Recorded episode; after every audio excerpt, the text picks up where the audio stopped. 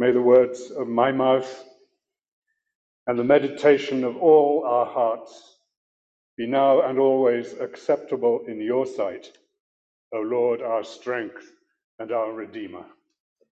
Amen. Please be seated.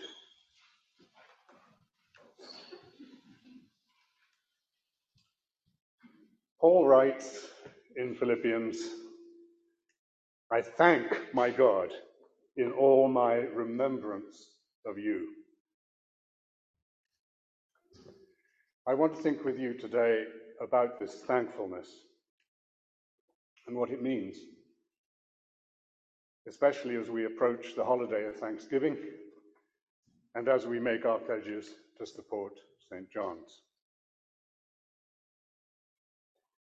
Paul repeats the emphasis on thankfulness in chapter 4. In everything by prayer and supplication with thanksgiving,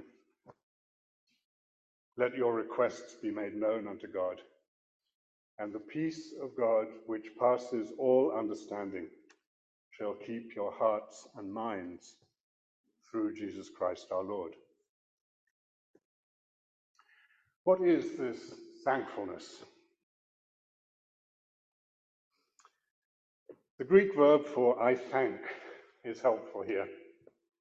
Eucharisto. It's the word from which we get Eucharist, which means thanksgiving. We're going to be giving thanks later in the service as we remember how Jesus took bread, gave thanks, and broke it.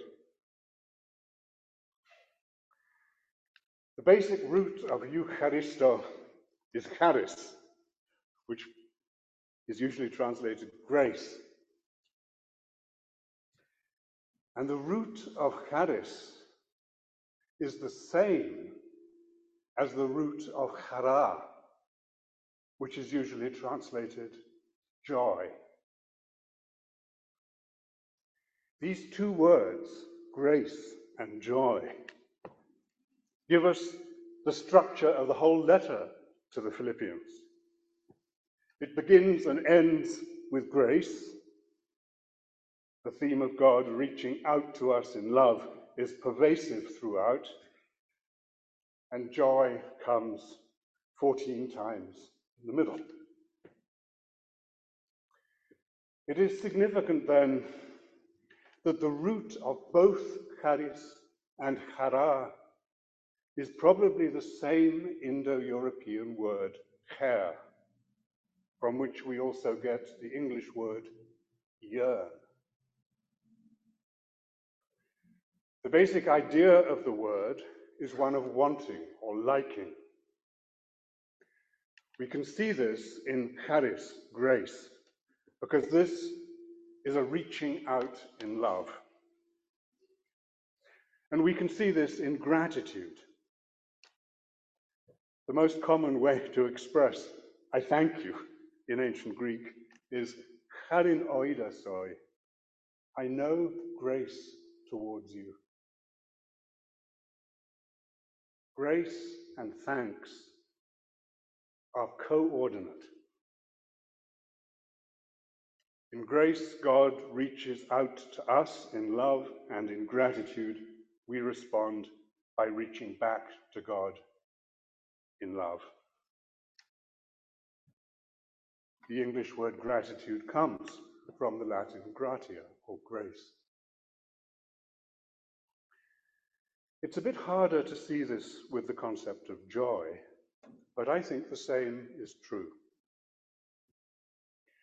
Paul in Philippians continually emphasizes that joy comes to him and to us for something. For example, my joy in prayers for all of you because of your sharing with me in God's grace. Or, in Christ being preached, I rejoice. Or, your joy in faith. And in each of these cases, there's a reference behind the immediate object of joy to God who is the source. John Donne, the English metaphysical poet, wrote the holy sonnets when his beloved wife, Anne, died in 1617. He wrote in Sonnet 17, "Here the admiring her, my mind did whet to seek thee, God. So streams do show their head. But though I have found thee, and thou my thirst hast fed, a holy thirsty dropsy melts me yet." His gratitude for her takes him back to seeking for God, her source. But though he finds God, he still longs for a closer union. In the same way, Paul's joy is sourced in God's grace. For example, he rejoices in the faith of the Philippians because their faith comes from God. His joy is not merely a mood without an object. The joy is grateful when the object of the joy is seen as a gift, and the joy is presented as a response to the giver of the gift. But Paul wants more. He says later in chapter 1, he wants to be with Christ. C.S. Lewis, in Surprised by Joy, gives an account of joy as a species of longing. In the end, a longing for God. This seems counterintuitive, and some theologians have rejected it, but I see the truth of it.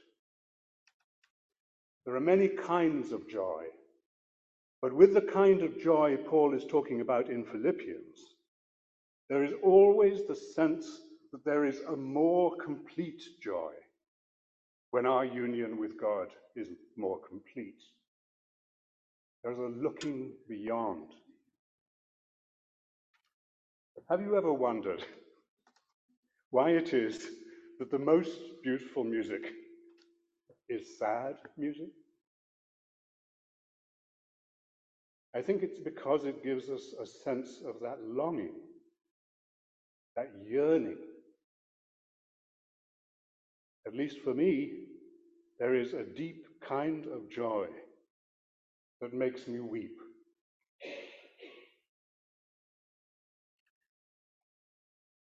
Why do I go into this linguistic background? It's because I think it helps understand Thanksgiving. Let's go back to Paul at the beginning of Philippians. He is writing from prison. By tradition, this is prison in Rome, but he doesn't say this, and it may equally be prison in Caesarea.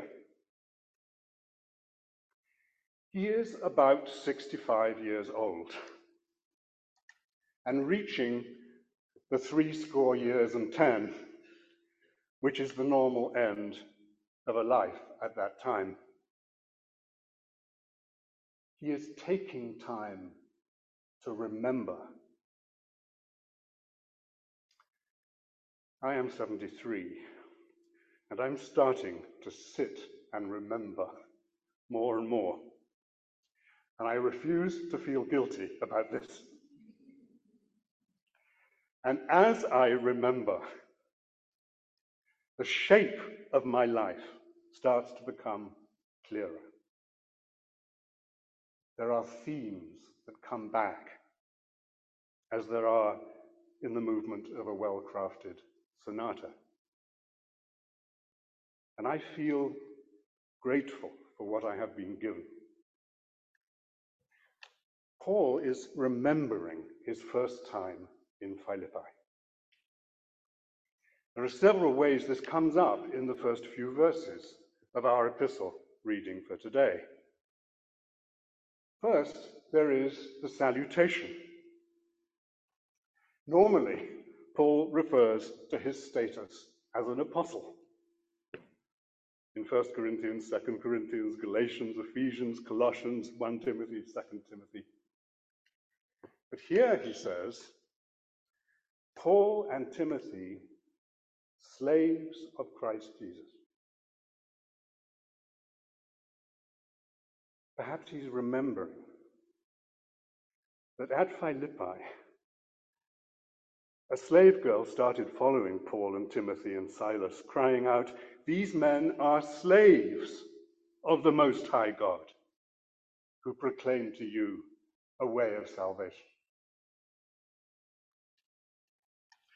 And then Paul talks of the Philippians sharing in the gospel. And he's no doubt thinking of Lydia, when the Lord opened her heart to listen eagerly to what was said by Paul, and the jailer, when he and his entire household rejoiced that he had become a believer in God. We should imagine Lydia and the jailer and his family listening eagerly to this letter when Timothy and Epaphroditus go back to Philippi and read it to the community, still perhaps meeting in Lydia's house. Finally, there is the fact that Paul is in prison again. And again, he's preaching to his guards. He says, "It's become known throughout the imperial guard that my imprisonment is for Christ." He's repeating the same pattern as with the jailer at Philippi. And as he remembers them and his life, he sees God's long faithfulness to him and to them. "I am confident of this," he says, "that the one who began a good work among you will bring it to completion by the day of Jesus Christ."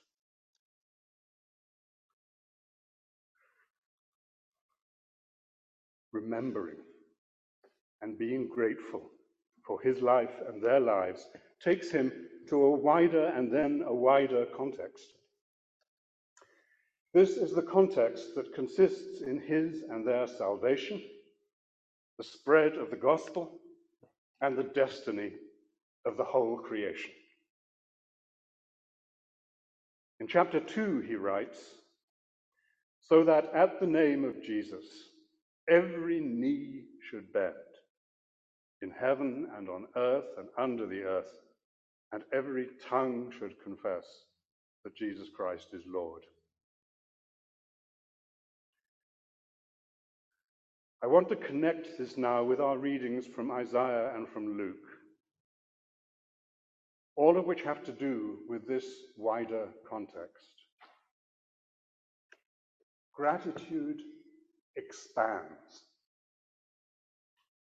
because we start by being grateful to God for what God has given to us personally and individually, and then we come to recognize that it is the same God who brings all things, the whole of creation, to completion.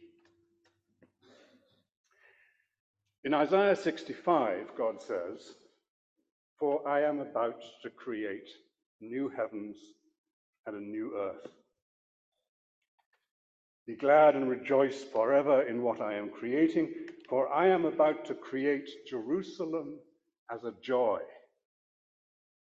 and its people as a delight. In this new Jerusalem, there will be no sound of weeping or the cry of distress. The wolf and the lamb shall feed together, and the lion shall eat straw like the ox. They shall not hurt or destroy on all my holy mountain," says the Lord. We should rejoice and be glad in this vision of the new heaven and the new earth. I find I am grateful more and more that it's also a new earth and not just a new heaven. This thought is present also in the book of Revelation, which has its own picture of the new Jerusalem and a new heaven and a new earth where sorrow shall be no more. In Isaiah, the lion shall eat straw like the ox. A vegetarian lion. I don't claim to understand this, how such a creature can still be a real lion. But the point for now is that our gratitude for lions in their beauty now should expand into gratitude for their beauty then, when there is no more hurt or destruction in all God's holy mountain. In our canticle from Isaiah 12, these themes of gratitude and rejoicing are combined. Therefore you shall draw water with rejoicing from the springs of salvation, and on that day you shall say, give thanks to the Lord and call upon his name.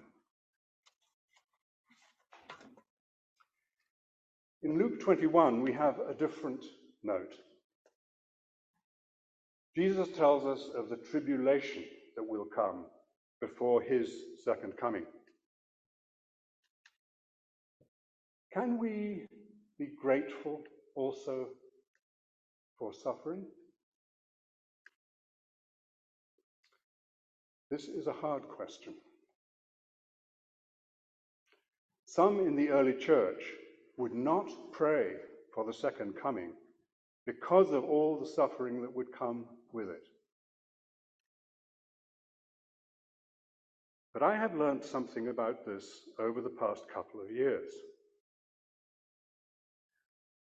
Jesus does not say we should be grateful for the horrors, for the death and the destruction, but we should be grateful for God's presence in the midst of them. In the Gospel passage, he says that his disciples will be persecuted and taken to court, but he says, make up your minds not to prepare your defense in advance, for I will give you words and a wisdom that none of your opponents will be able to withstand or contradict. It's not the persecution they should be grateful for, but God's presence with them in the midst of the persecution.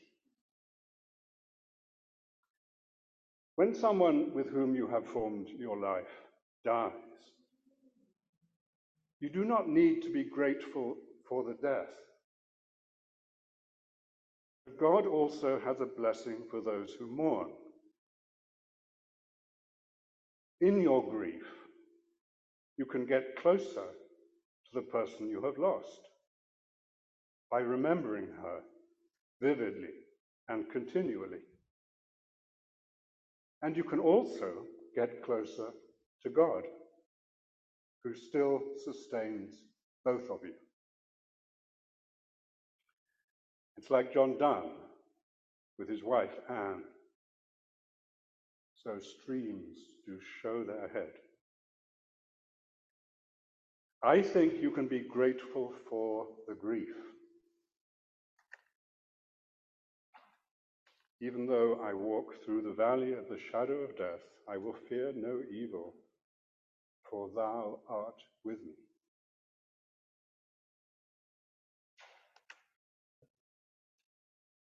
I want to go back now to grace and gratitude as part of a continuing circle. I said that grace and thanks are coordinate. In grace, God reaches out to us in love, and in gratitude, we reach back to God in love. But now we can see that the circle does not end here. The philosopher Kierkegaard has a picture of this. He says that when we reach out to God in love, God gives us a forwarding address. The love is not supposed to simply terminate with God, but to be sent on to others. The gratitude for God's grace is to produce our own grace, our own reaching out beyond ourselves. This was something about Terry that I deeply admired. For example, she was sitting on a mountain looking at a beautiful sunset, and I was in the cabin finishing up some work.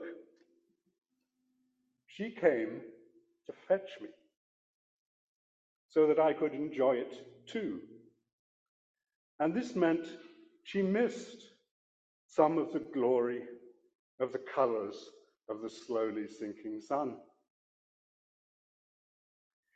If I was sitting on the mountainside and she was in the house, I would be sad that she was missing it, but I wouldn't go and fetch her. Terry's immediate inclination was to share what she loved.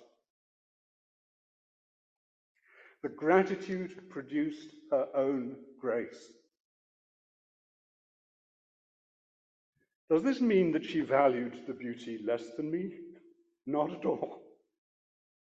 She was grateful to God for it. C.S. Lewis again says, the saddest moment for the atheist is when he has no one to thank. And Terry was not sad in that way. But in her, the circle continued. The grace produced gratitude, and the gratitude produced grace. It produced generosity. And then the generosity produces more gratitude, and the gratitude more grace. This is not just generosity about time. Another example is generosity about encouragement and praise of others.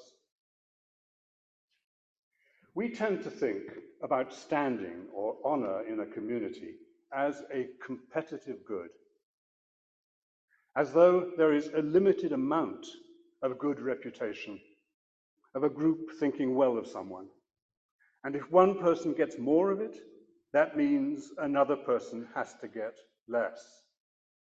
It is zero sum. But Terry was generous in thinking well and speaking well of others. And Paul is praising and encouraging the Philippians. The truth is that honor in this sense does not need to be a competitive good. We can raise each other up and all end up higher together. In the world, the academic world, for example, it can seem that fashion prevails, and when one scholar or school becomes famous or popular, another retreats into obscurity. This is what happened to my father, to his great disappointment and bitterness. He was famous for about a decade in moral philosophy, and then he wasn't. And no one seemed to want to invite him to talk or write any longer. The academic world is in that way fickle. But we do not need to be like that. When we see what is good in each other, we can be grateful, and we can express it in generous encouragement and praise. There is an illuminating contrast with Aristotle here. The magnanimous person, Aristotle says, does not like being the recipient of good things from others although he likes to be himself the benefactor. The reason is that the magnanimous person thinks that by being the recipient, he is made less or inferior. And for him, honor is a competitive good. As benefactor, he can stay on top.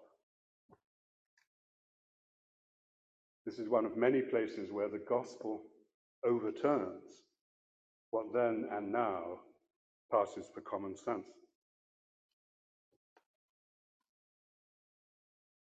When we receive grace, does that mean that we owe gratitude and then the grace that we pass on to others? Well, yes and no. In the story of the lepers that we heard a few weeks ago from Luke 17, Jesus healed 10, and only the Samaritan returned to thank him. Jesus asked, "Were not 10 made clean? But the other 9, where are they? Was none of them found to return and give praise to God except this foreigner?" Jesus is disappointed. And I think this is because the grace of healing needs to be completed in responsive gratitude. There's unfinished business without this. In Psalm 95, the Venite, which is traditionally part of morning prayer, we say, "Let us come into his presence with thanksgiving." But God issues a warning. 40 years long was I grieved with this generation, and said, "It is a people that do err in their hearts, for they have not known my ways, unto whom I swear in my wrath that they should not enter into my rest." God is disappointed because grace has not received its appropriate response of gratitude. And that response is the way to his rest or his peace. So yes, we owe gratitude and our own grace in response. Yes, but also no. This is not like normal debt, where we want to discharge them by paying them off. Kierkegaard is good again here. In Works of Love, he says, what we most want is to stay in the debt. God's grace is not a debt we can or should want to discharge. One of George Herbert's poems is called Gratefulness, and it ends this way: "Not thankful when it pleaseth me, as if thy blessings had spare days, but such a heart whose pulse may be thy praise."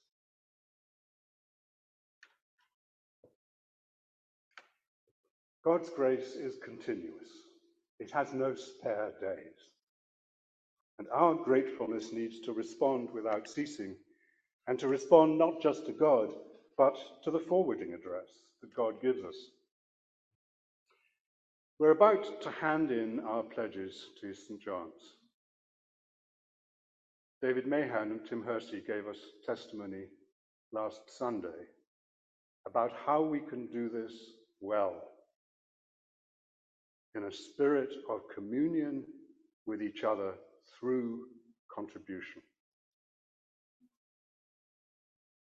I want to end by going back to grace and joy, in Greek, charis and chara, the same word in different forms. When my children were growing up, We used to spend our summers in Salisbury, Connecticut, and since my oldest child's birthday came in August, I used to organize a treasure hunt around the property, with each clue leading to the next clue, and the final clue leading to the treasure. The treasure would be something good in itself. But getting to the treasure was not really the point of the whole hunt. It was needed for the game to reach its proper end, but the point of the game was to express and manifest the love and delight that Terry and I had in and for our child, and the mutual love and delight that our child had in and for us. Giving and joy, charis and chara. I think our pledges are like that. They're good in themselves. We give our treasure, and this is necessary if St. John's is going to go on. I believe that this parish is doing kingdom work. But the pledges are very significantly a way for us to express and manifest our gratitude to God and our joy in what God has given us. To express that gratitude and that joy by sending our love onto its forwarding address. To continue the circle. That is the way to peace. Philippians mentions thankfulness again in chapter 4. We are to make our requests be made known to God with thanksgiving. And then, the peace of God, which surpasses all understanding, will guard our hearts and our minds in Christ Jesus.